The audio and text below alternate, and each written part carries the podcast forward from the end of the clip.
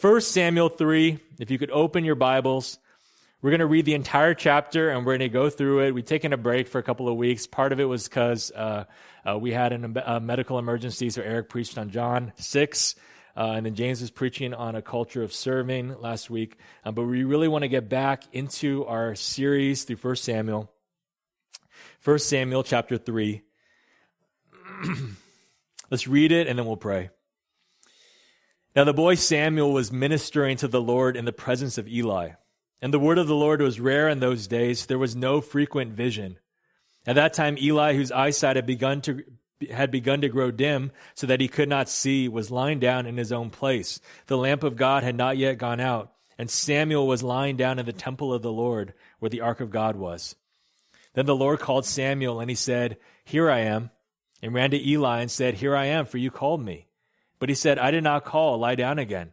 So he went and lay down. And the Lord called again, Samuel. And Samuel arose and went to Eli and said, Here I am, for you called me. But he said, I did not call my son. Lie down again. Now Samuel did not yet know the Lord, and the word of the Lord had not yet been revealed to him. And the Lord called Samuel again the third time. And he arose and went to Eli and said, Here I am, for you called me. Then Eli perceived that the Lord was calling the boy. Therefore Eli said to Samuel, Go, lie down, and if he calls you, you shall say, Speak, Lord, for your servant hears. So Samuel went and lay down in his place. And the Lord came and stood, calling us at other times, Samuel, Samuel. And Samuel said, Speak, for your servant hears. Then the Lord said to Samuel, Behold, I'm about to do a thing in Israel at which the two ears of everyone who hears it will tingle. On that day I will fulfill against Eli all that I have spoken concerning his house, from beginning to end. And I declare to him that I am to, about to punish his house forever for the iniquity that he knew, because his sons were blaspheming God, and he did not restrain them. Therefore I swear to the house of Eli that the iniquity of Eli's house shall not be atoned for by sacrifice or offering forever. Samuel lay until morning. Then he opened the doors of the house of the Lord, and Samuel was afraid to tell the vision to Eli. But Eli called Samuel and said, Samuel, my son. And he said, Here I am. And Eli said, What was it that he told you? Do not hide it from me. May God do so to you, and more also, if you hide anything from me of all that he told you. So Samuel told him everything and hid nothing from him. And he said, It is the Lord. Let him do what seems good to him. And Samuel grew, and the Lord was with him, and let none of his words fall to the ground. And all Israel from Dan to Beersheba knew that Samuel was established as a prophet of the Lord. And the Lord appeared again at Shiloh for the Lord revealed himself to Samuel at Shiloh by the word of the Lord. Let's pray together. Father, we come before you this afternoon. We come before your word, and it's a crazy time uh, for a lot of churches. God, we pray for your grace. We pray, God, that you would help us to be able to get what needs to be done, all of us, so that we might be able to meet again. God, we pray for your provision, and we know, God, that you are gracious. God, right now I pray that you would speak through your word, your word which is living and active, which is sharper than any two edged sword, a word that can change our lives. And God, even though it's through a screen that this is not ideal, not what we want exactly, God, it's still a blessing. And God, we know that you can work. So, God, we pray that you would fix our eyes and focus our hearts. I pray, God, that we would submit ourselves to your word, that we would not just be hearers, but doers of it. And I pray, God, that you would use 1 Samuel 3 powerfully in our lives and in our church. We pray these things in Christ's name. Amen. Amen. Well, it was the 25th anniversary of John MacArthur's pastorate at Grace Community Church. And W.A. Criswell, the old Southern Baptist expositor from Dallas, actually, he was at First Baptist Dallas, right down 75. Um, but he was preaching to commemorate the occasion. And Criswell's sermon was on the integrity of Scripture. Now, he was uh, preaching on this because he and MacArthur were both all about expository preaching. They're all about the Bible. So he's preaching, he's doing his thing, he's expositing the word, but then in the middle of his sermon, he did something surprising. He goes, You know, some people, they don't really care much for the Bible. And then he picked up his Bible and he said they would just as soon throw it away. And he flicked his wrist and he threw it some 15 feet down the center aisle in between the pews. And you could hear people audibly gasp. They were shocked that this guy, this preacher, would throw the Bible. Then Criswell, he walked down to where his Bible was, He picked it up, he dusted it off, he held it to his heart, and then he got right back in the pulpit and finished his sermon about the greatness of the Word of God. Now, let me ask you a question. Okay, think about this. It might be an obvious question, but it's important for you and I to consider. What's wrong? What's actually wrong with throwing your Bible?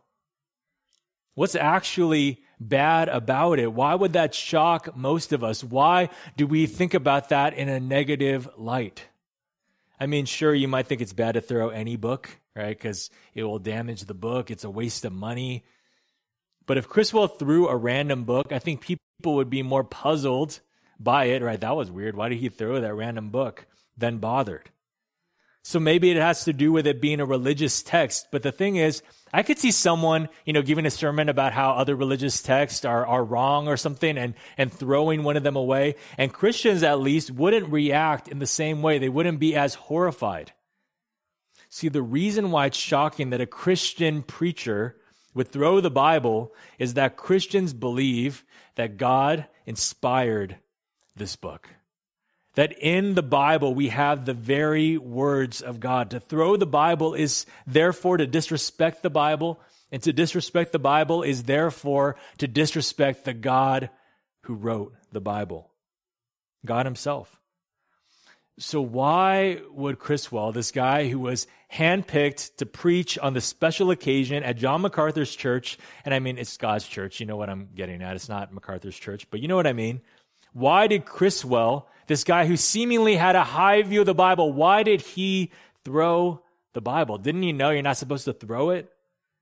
Didn't he know you can't just disrespect the book in that way? The truth is, of course he did. And that was the point. See, okay, 1 Samuel chapter 3. Okay, what does this have to do with our text? 1 Samuel chapter 3 is basically Samuel's origin story as a prophet, right? Kind of like a superhero, kind of like Spider Man. Okay, just kidding. I'm not going to bring up Spider Man again. Uh, some of you guys talked to me about it afterward. Um, but don't worry, I'm not going to bring up Spider Man for at least a couple more months or something. Um, but this chapter is where God, for real, he, he calls Samuel to be a prophet. Samuel the child becomes Samuel, the great prophet of Israel, the greatest prophet, in fact, in Israel since Moses. And really, if you look at the timeline of redemptive history, he's the greatest prophet in Israel for a long time. Okay, no one for a long time is at the same, is at the same level as Samuel because Samuel is the guy who's going to change everything. He's the one who's going to be used by God to establish the kingdom. So here's the question. Why Samuel? What is it about Samuel? What does God see in Samuel? Sure, the what of this chapter is Samuel's calling, but what about the why? Why this kid? And as we'll see in the text, it has very little to do with Samuel's abilities, his family, his giftedness. We don't even know that much about what Samuel was like and his personality. It has everything to do with Samuel's relationship with the Word of God. See, Samuel is one of the best examples in human history of someone who would just as soon not throw it away. And we got to get into it to really understand what that means. So let's get into it. We'll break this text down under three headings, like we usually do. First, the condition, then the call, and then the change. Okay? First, the condition. The condition of Israel. This is the context of this entire narrative. Okay? Verse 1. Now the boy Samuel was ministering to the Lord in the presence of Eli, and the word of the Lord was rare in those days. There was no frequent vision. Okay, this verse sets up the whole chapter by linking the people we've come to know, Samuel and Eli, with the condition of Israel at this point in time. We can't separate Samuel's calling from Israel's condition, the context. We can't separate the story from the situation. See, Samuel is the person that Israel needs at this time. Remember, we're still technically in the days of the judges. When judges ruled, there was no king. Everyone did what was right in their own eyes. So it's a bad time spiritually. And we've seen in the past couple of chapters that the priests are corrupt. So what is it about Samuel that makes him the right person? Well, what does it say here at the end of verse 1? We're told something more. The word of God was rare in those days. Now, what does rare mean? If you think about it, what does rare actually mean? It's not another kind of a it's another kind of obvious question. Rare is not a rare word right? It's not an uncommon word. And there you go. Rare means uncommon. But think about what rare implies.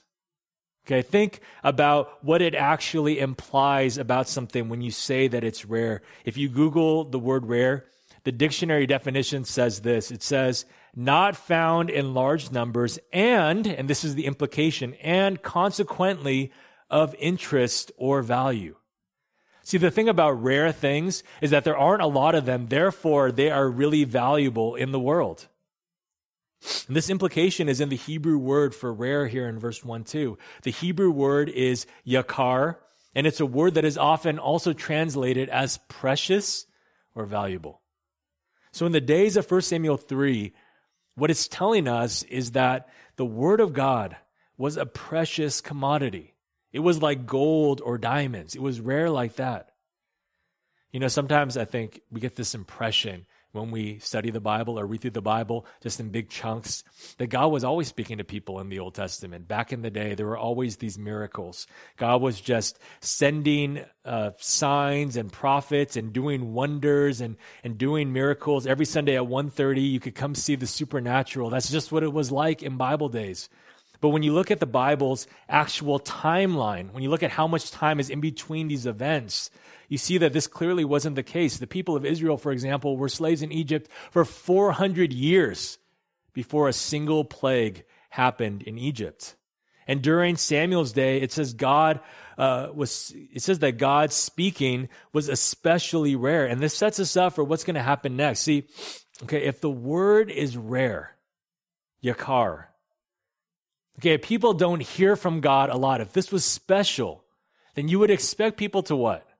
Right? What would be your expectation? You'd expect people to treasure it, to value it. Now, okay, before we get into what happens next, think about this. Okay, consider this for yourself. What do you think happens when the rare becomes common? Think about the opposite of rare. What would happen to the value of money, let's say theoretically, if people were able to print out as much money as they wanted? See, if we look at our situation and compare it with 1 Samuel 3 1, our situation couldn't be more different. We live in a time and place where most of us own multiple copies of the Bible. We can access all these different translations and resources online anytime that we want. Theoretically, this is a great thing right? Our spiritual forefathers in the faith, some of them gave their lives so that we, just regular people, could read the Bible in our own language. But even though this is theoretically, theoretically great, practically in real life, in your life, what have been the results? I mean, has it been great that you could just read the Bible, that you have five copies of the Bible on your shelf? How would you say that abundance how would you say that abundance, your abundance, has affected your estimation of the value of the Word of God? I mean, would you say that the Bible is precious to you? Now, you might be thinking, okay, fine, okay, you got me. That's convicting. But if I could ask, it seems like verse 1 is talking about something else, Pastor. Right, Jesse, you're trying to talk about the Bible here, but it says in verse 1 that there was no frequent vision. So, really, if you look at this text, it's kind of a stretch. You're not talking about scripture. This is talking about something else. No offense to the Bible, but it's talking about receiving direct personal revelation from God, images and dreams. I mean, if God appeared to me personally in a burning bush and he spoke to me with an audible voice and told me about my situation and what his will was for my life, of course I'd listen. Of course I'd value it as something precious, as one of the greatest experiences of my life. Well, here's the thing, okay? Now, it's true that vision means vision, something you see. But if you study the Hebrew word hazan for vision, you see that while prophets were given visions, while people were given visions, they were always supposed to communicate these visions with words. That's how it always worked. Even the prophets who were given these object lessons to live out, like Hosea marrying Gomer, he was supposed to write it down or at least speak it out. It was always intended that communication would happen. Words were the goal. Communication was the goal. So let's not get it confused here. The value of the Word of God is not in how crazy the experience was in receiving it. The value of the Word of God is in the fact that it is God communicating to us. Okay, the God of the universe who created everything, He has condescended Himself to speak to us in a way that we can receive and understand. The value is in that God is the source, that God is valuable. Now, this is the problem. You think that people in those days would have valued the word more than most because it was so rare? I mean, they don't have the problem of abundance like we do. But what has First Samuel already showed us? What happened just last chapter? I know it's been a little while, I've been gone. But if you look at your text, if you look at chapter 2, and you just remember a little bit about the last sermon in Samuel, a man of God showed up at Eli's door and told him a message from God. Do you remember that? directly. A once in a lifetime opportunity where this man of God spoke to Eli about his situation. It was a personal word. But how does Eli respond? Okay, we aren't told if he said anything. Okay, so we don't want to make an argument from silence. But if you read through the text and you read ahead a little bit, it quickly becomes apparent Eli doesn't respond. As in, his life doesn't change at all. He makes no changes. Okay, he doesn't act in accordance with what has been revealed. When people win the lottery, whether for better or for worse, the effects are always apparent. Okay, their life changes, their lifestyle changes. Eli's life doesn't change at all. So, do you see what's going on here? Just like how beauty is in the eye of the beholder, ultimately value is to Eli, does not view it as a special event, at least not in his life. Even if the word was rare, it doesn't mean that people viewed it as precious. You know, if you were in Washington, D.C., taking the metro on January 12th, 2007, you might have seen this guy in a baseball hat playing a violin at the station, an open violin case next to him. And in the time that he was playing on that one day, he made $32.17. Not a lot. In fact, 20 of those dollars came from one person, the only person out of hundreds who recognized him.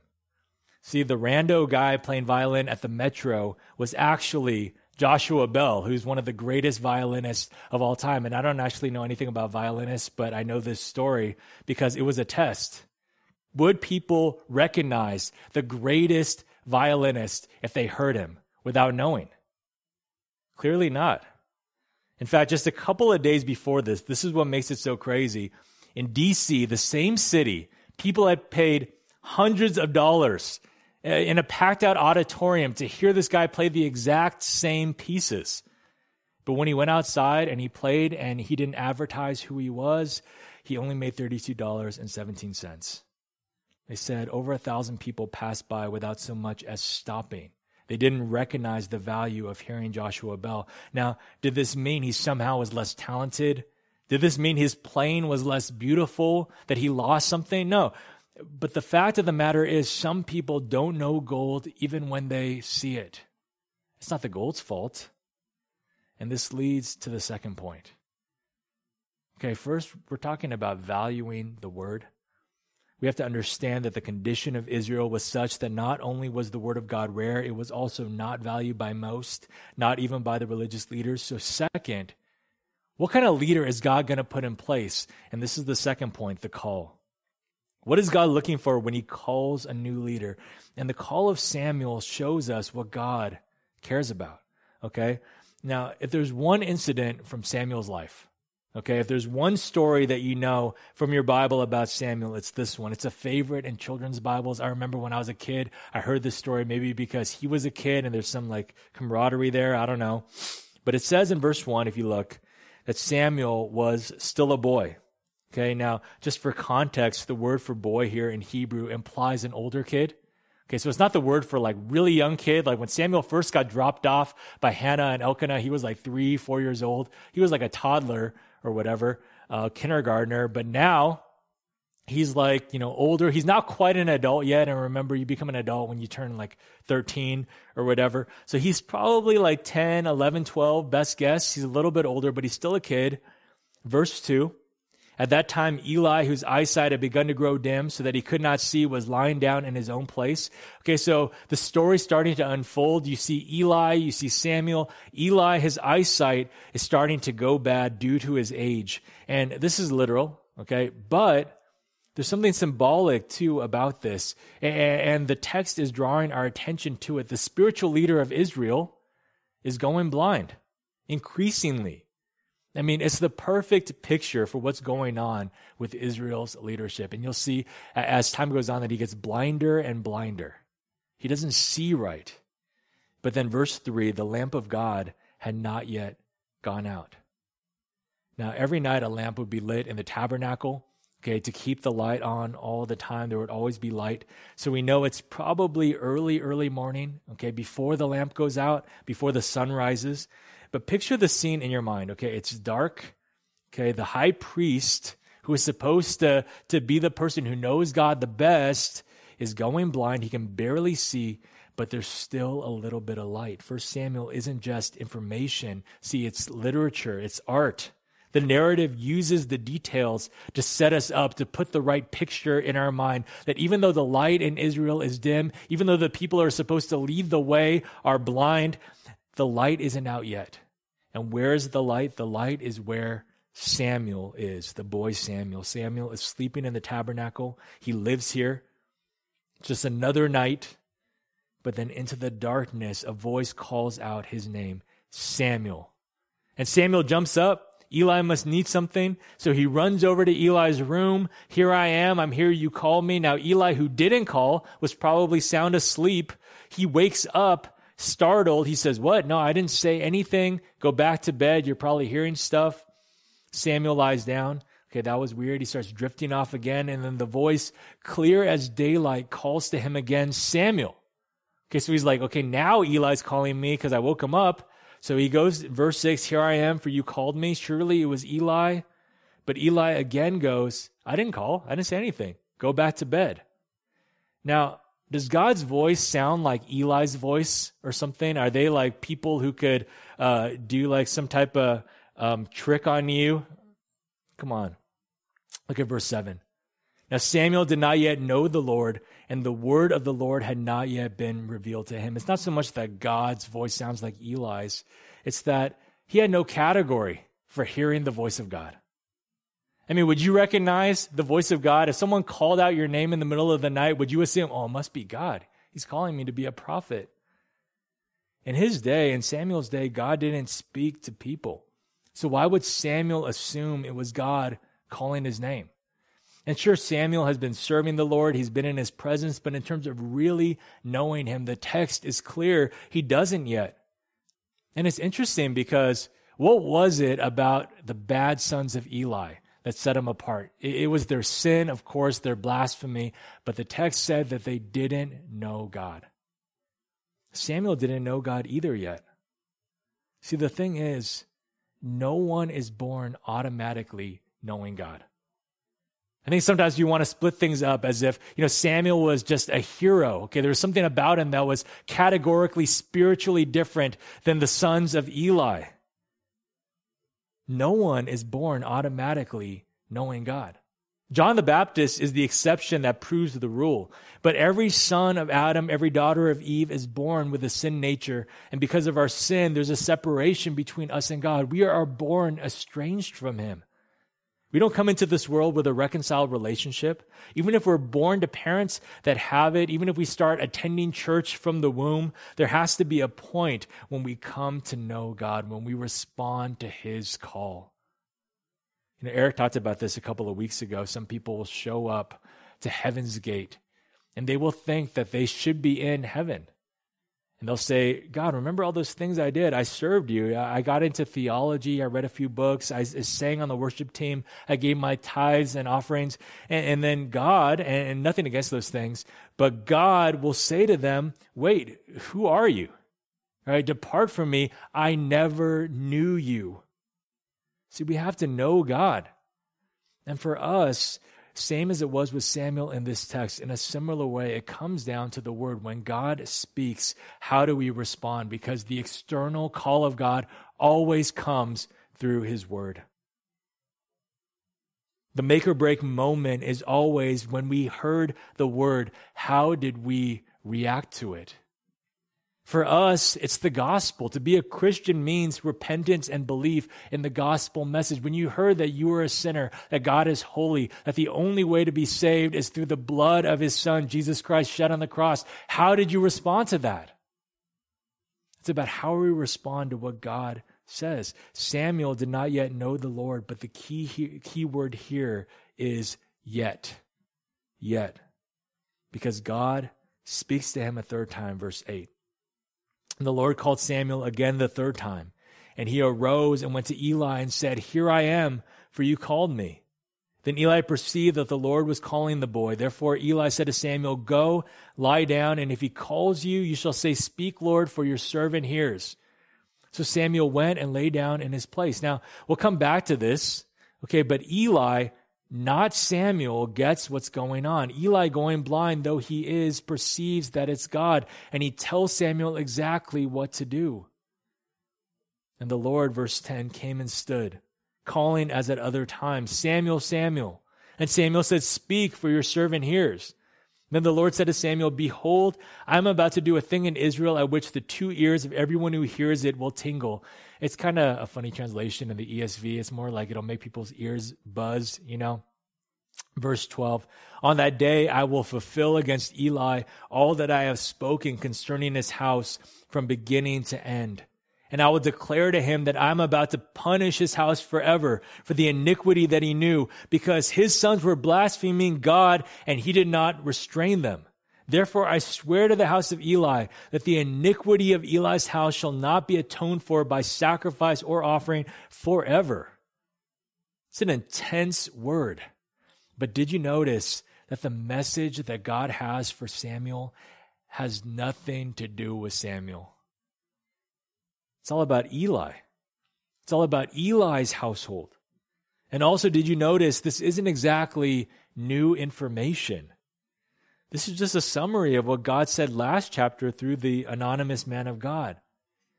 See, the thing is, this message that God has for Samuel is a test. God wants to see how Samuel is going to respond. What will Samuel do with his word? See, what does verse 13 say again? And I declare to him. Did you catch that? I declare to Eli. What is God saying? I'm telling you this, Samuel, so that you will tell Eli. Now, of course, God is sovereign. He knows what Samuel's going to do, but this is the make or break moment. The test is will Samuel honor God's word? Will he be faithful to it? Will he tell Eli what God wants Eli to know. See, I mean, you might have seen this, but many preachers have lost their nerve under pressure when it comes to saying the hard things. Right? You've probably seen certain famous preachers on TV or maybe a video clip, like speaking in public at an event or something where they were asked questions like, Is Jesus the only way to heaven?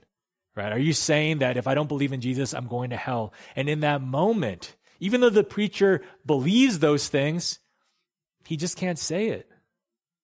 They just wouldn't say it. They wouldn't say, yes, Jesus is not just a way, but he is the way, the truth, the life. And it's because I think if we're just being uh, real here, it's a hard thing to say when the spotlight is on you because you're going to get a lot of hate for it. And maybe if we're being charitable, it's because you don't want to make that person feel bad. I mean, they're saying, Are you saying that my grandma is going to hell even though she didn't really do anything bad? And the truth is, if she's a sinner, then she has done bad things. And if she didn't believe in Jesus, she is. And that's a hard thing to say. I wouldn't want to say it to someone about their grandma. I wouldn't want to. So, for many reasons, many people have failed the test when the lights were bright upon them. God speaks to Samuel directly such a blessing, right? He heard the voice of God. Such a privilege. And it is a privilege. Okay, I'm not saying it's not, but what God says to Samuel, this kid, is one of the hardest possible things that he could have said to Samuel, this kid. Because Eli is the one who's taken care of him his entire life. I mean, since he was a little, little kid.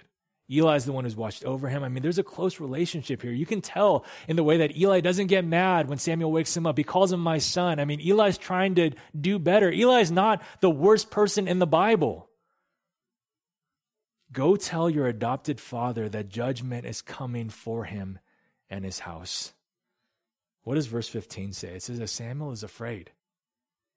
And it's not hard to think of many reasons why he might be afraid. One, I mean, maybe Eli would get mad, and Eli doesn't seem like the super confrontational type. He doesn't confront his own sons. Um, but maybe he'll, maybe Samuel's afraid he might take out his anger on the messenger. Maybe Samuel's worried, okay, that, you know, he's technically kind of part of Eli's house and he's trying to think about what this will do on me. Uh, or maybe he, he just doesn't want Eli to suffer. Right? The guy who's taking care of him uh, all this time. He doesn't want to tell Eli that his family is going to be punished and that their iniquity will never be forgiven, that all of Israel is going to know. This is the hardest possible message, or one of, that God could have given Samuel. Verse 16. But Eli called Samuel and said, Samuel, my son. It kind of reverses here. Now Eli is calling, and Samuel says, Here I am. And Eli said, What was it that he told you? Do not hide it from me. May God do so to you and more also if you hide anything from me of all that he told you. Okay, he could have softened the blow here. Okay, Eli's not going to know. Eli is pretty forceful, sure, but he could have just said, you know, he just said that you got to clean up your act or something. But verse 18, Samuel told him what? Everything. Everything and hid nothing from him. Samuel passes the test. See, the thing is, the Bible says hard things. Okay, it says a lot of difficult things. We all struggle in different ways. We all live in different situations. But the truth is, the Bible has difficult truths in it for everybody. Maybe you were really wronged in it, really wronged in your life in some way. And then you read in the Bible that it says, forgive or you will not be forgiven. That is hard. Maybe you have a really annoying life, and then you read in the Bible, don't grumble or complain about anything. That's hard for you day to day.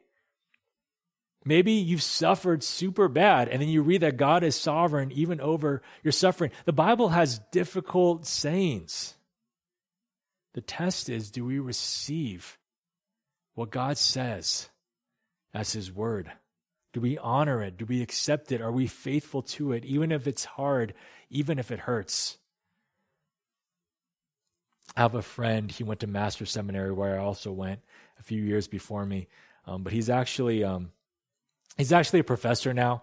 Um, but uh, he's really involved in the church. He preaches quite a bit. Uh, and one time years ago, he was preaching at this college conference, uh, and I wasn't there. Uh, I heard it, heard about it later. Um, but he, I guess he felt like um, the students were kind of hard hearted or they didn't really care to hear the Bible. Um, so he went to the store, uh, I think during the conference, and he bought like a uh, the cheapest Bible he could find. Um, and then he went up there and then he said, "Look, um, if you don't want to believe that God created everything, Right? If you don't want to believe that God created you and therefore owns your life, might as well rip out Genesis. And he ripped Genesis out of the Bible right in front of them. And people were shocked. I mean, if you thought people gasped when Criswell threw the Bible, people were dying.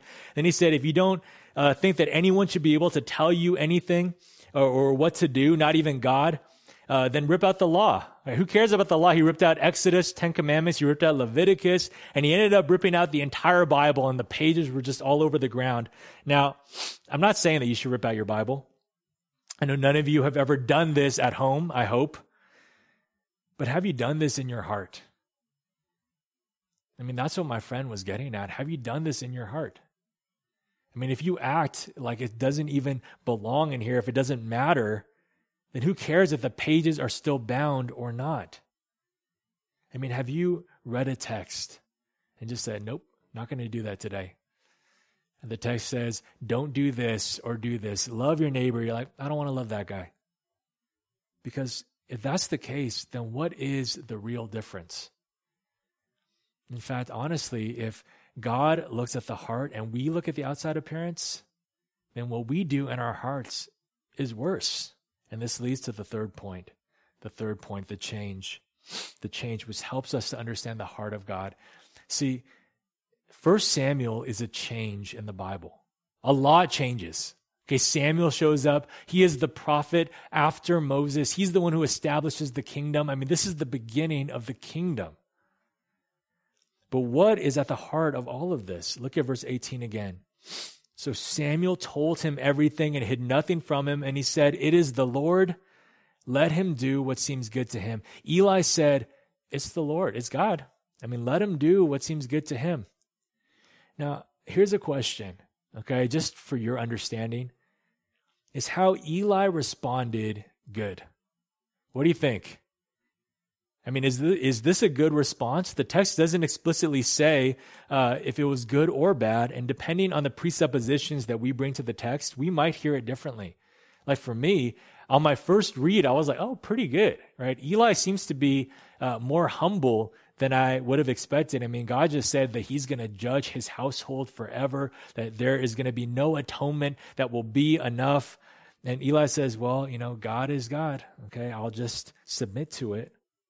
I mean, if you think about Eli in comparison to like Jonah, okay, this is way better. When God told Jonah to, to do something he didn't want to, uh, that he didn't want to do, he ran away. He literally went in the other direction. But the thing is, does responding better than like Jonah, does that really mean much? See, here's something interesting. In a time when the word of God was rare, Eli received not one, but two direct messages from God. Okay, maybe God didn't speak audibly to him, but these messages were personal to him from prophets. But you read chapter 4, Okay, and he says, It's because of your sons, it's because of their blasphemy, it's because of their iniquity. You honor them above me. But then you read chapter 4, and guess who's still in charge of Israel's life? Guess who's bringing out the ark of God? Guess who's standing at the forefront? It's your boys, Hophni and Phineas. Nothing changed.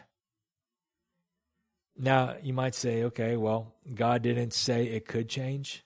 God didn't say repent and you'll be able to save your family. Well, I want to show you something. I brought up Jonah. I want to show you something in Jonah 3. If you could just turn there, it's toward the end of the Old Testament, Jonah 3. Jonah's right before Micah. I don't know if that helps at all. Right after Obadiah, Jonah chapter 3. If there's one minor prophet that everyone knows, it's Jonah. See, Eli, okay, his response is leagues better than Jonah's response. Jonah is a very low bar. But to see the kind of response that God wants, we look past Jonah. We should look past Jonah to the people that he was preaching to, the Ninevites. Pay attention to the message and then pay attention to the response, and we'll see where Eli went wrong. Jonah 3, verse 1. Then the word of the Lord came to Jonah the second time, saying, Arise Go to Nineveh, that great city, and call out against it that I tell you, the message that I tell you, excuse me. So Jonah arose and went to Nineveh according to the word of the Lord. Now Nineveh was an exceedingly great city, three days' journey in breadth. Jonah began to go into the city, going a day's journey, and he called out, Yet 40 days, and Nineveh shall be overthrown. That's it. That's the message. 40 days, and Nineveh's done. Verse 5. And the people of Nineveh believed God. They called for a fast and put on sackcloth from the greatest of them to the least of them. The word reached the king of Nineveh, and he arose from his throne, removed his robe, covered himself with sackcloth, and sat in ashes. And he issued a proclamation and published through Nineveh by the decree of the king and his nobles let neither man nor beast, herd nor flock taste anything. Let them not feed or drink water, but let man and beast be covered with sackcloth, and let them call out mightily to God. Let everyone turn from his evil way and from the violence that is in his hands. And pay attention to this. He says, Who knows? God may turn and relent and turn from his fierce anger so that we may not perish.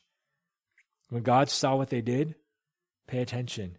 How they turned from their evil way, God relented of the disaster that he had said he would do to them, and he did not do it. You can go back to 1 Samuel 3. God never said, don't repent. God never said, don't do anything because there's no point. God spoke his judgment out on Nineveh, the Ninevites repented and then God relented. But even if God didn't relent, and the Ninevites had no indication that he would, they still should have repented. This is right. That who knows is everything. Why? Because you don't repent just so that God would relent. You repent because it's the right thing to do when you're confronted with sin. Do you see what I'm saying? If you only repent because you think it'll help you get out of trouble, then you're not sorry for what you did. You're sorry that you got caught. See, Eli, if he truly knew in his heart that he had wronged God, if he believed the word just like the Ninevites did, if he truly took in what God told him, hey, this is blasphemy. Hey, my sons do dishonor God. Then even if he knew it was too late, even if he knew that his house would have the priesthood stripped away, he still should have repented because that was the right response. See, the thing is, sometimes we think agreement with the word is enough, but in Eli's life, we see that it's not enough. Again, I said Eli is not the worst person in the Bible. In fact, I wouldn't be surprised at the end of the day. I'm not saying he is, but I wouldn't be surprised if Eli is in heaven. I mean, he lost the priesthood, he dropped the ball. But I mean, there are certain good things about his life. There are some clues that he has somewhat of a heart that wants to follow God a little bit. But what we see in Eli is that agreement, even submission to the word, is not enough. It's good. Okay, it's good. But you can agree with every word in here and still not live by it. And that seems to be where Eli was. And again, he might not be in heaven because it is a bad, bad place to be. And you know, in reading this text, and I've had to think about this text for longer than I usually do. I was supposed to preach this like three weeks ago, um, but in thinking about it for weeks, I realized that I've been in this place a lot more than I should. Because here's the truth, okay? I don't, I don't think that I've ever preached a, a, a sermon that I disagree with.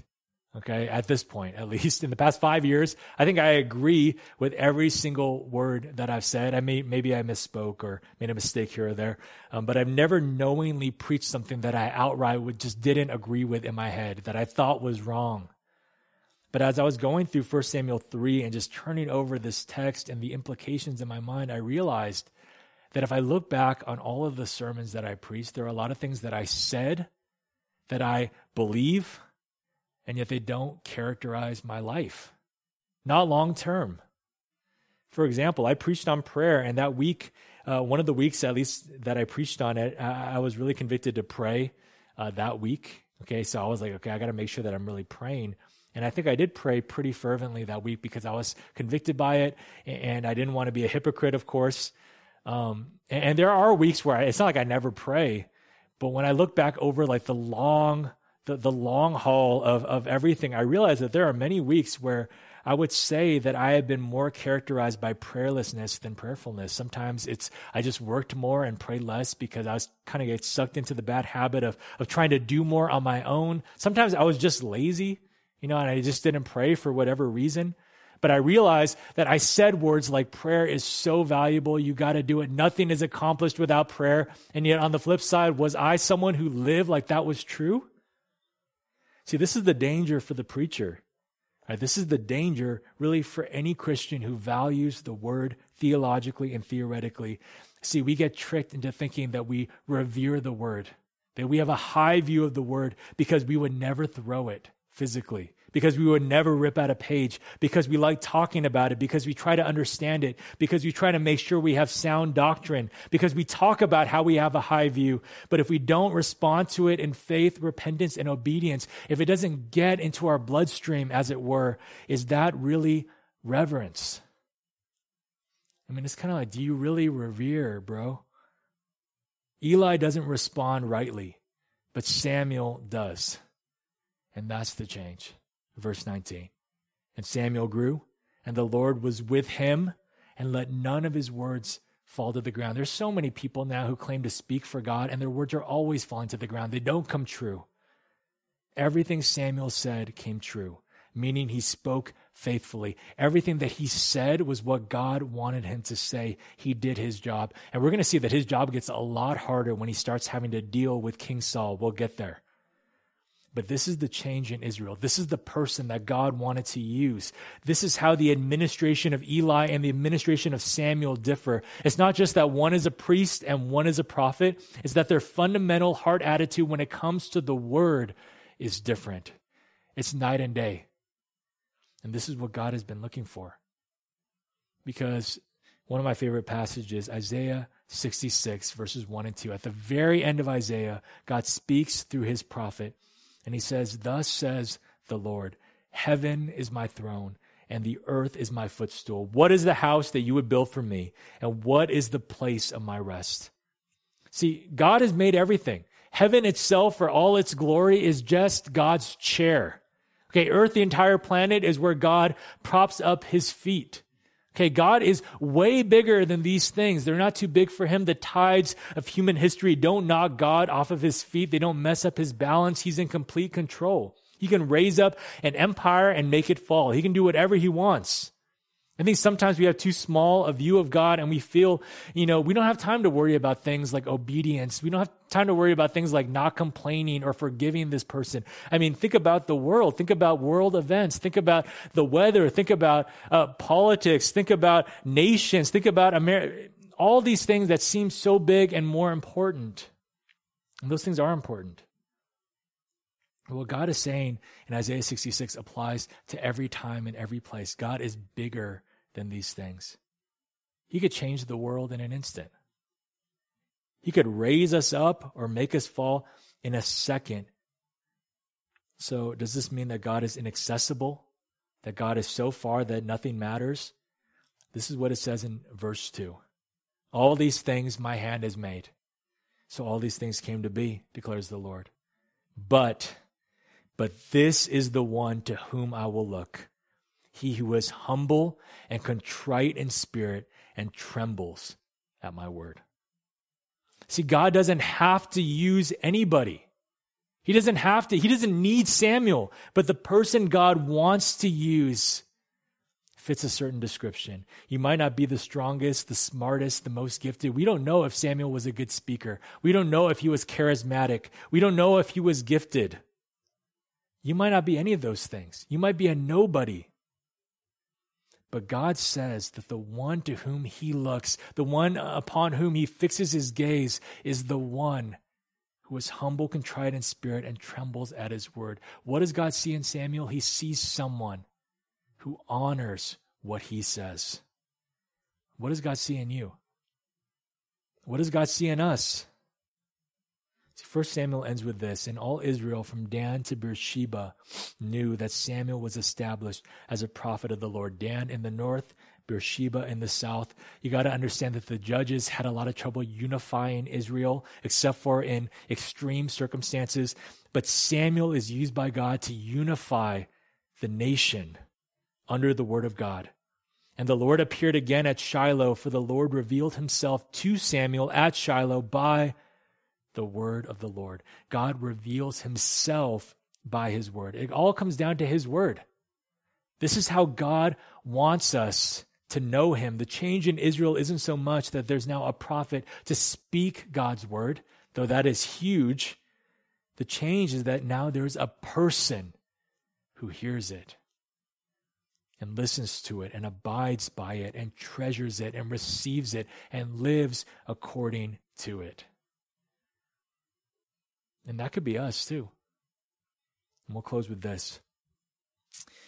You remember I talked about Criswell picking up the Bible and going back to preaching, and the service ended.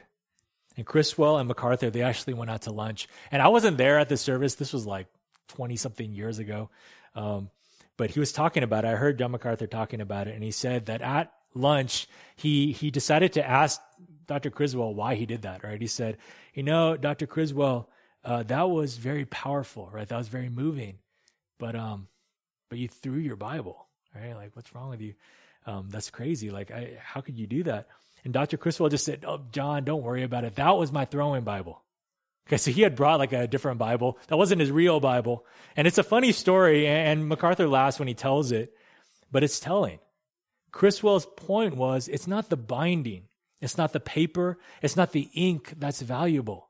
If we focus on those things, I mean, it's not like those things don't matter, but that's the outward appearance. But what God is looking at is the inside. It's not the physical book that's valuable, it's the content.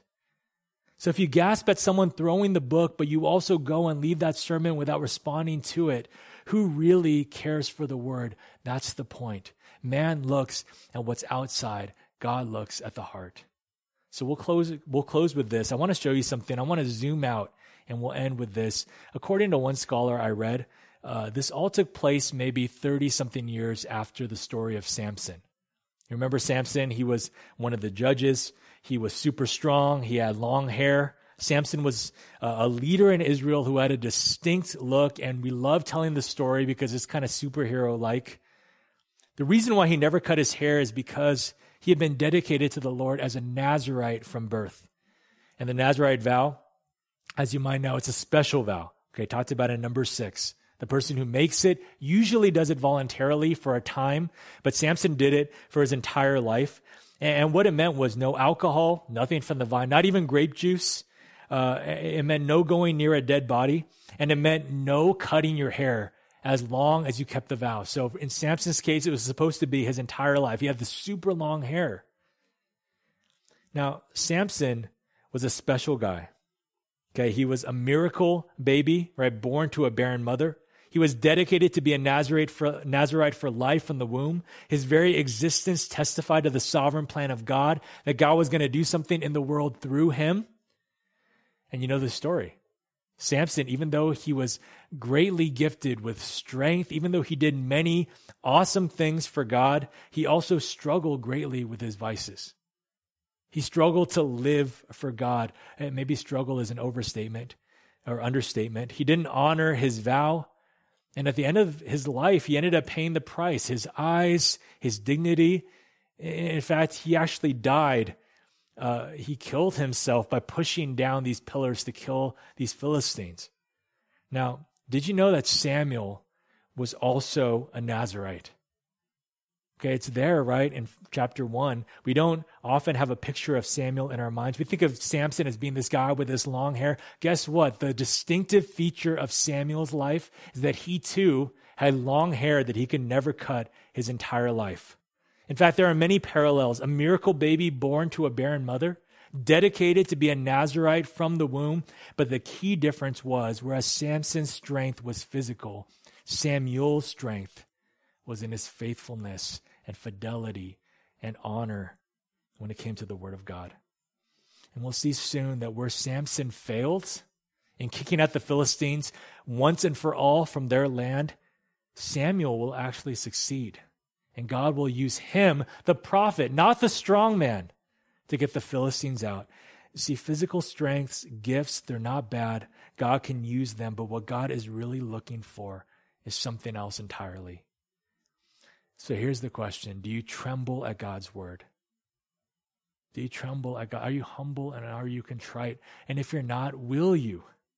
Will you repent today in response to 1 Samuel chapter 3? Will you tremble at what God says? Will we stop as a church honoring other things above God's word?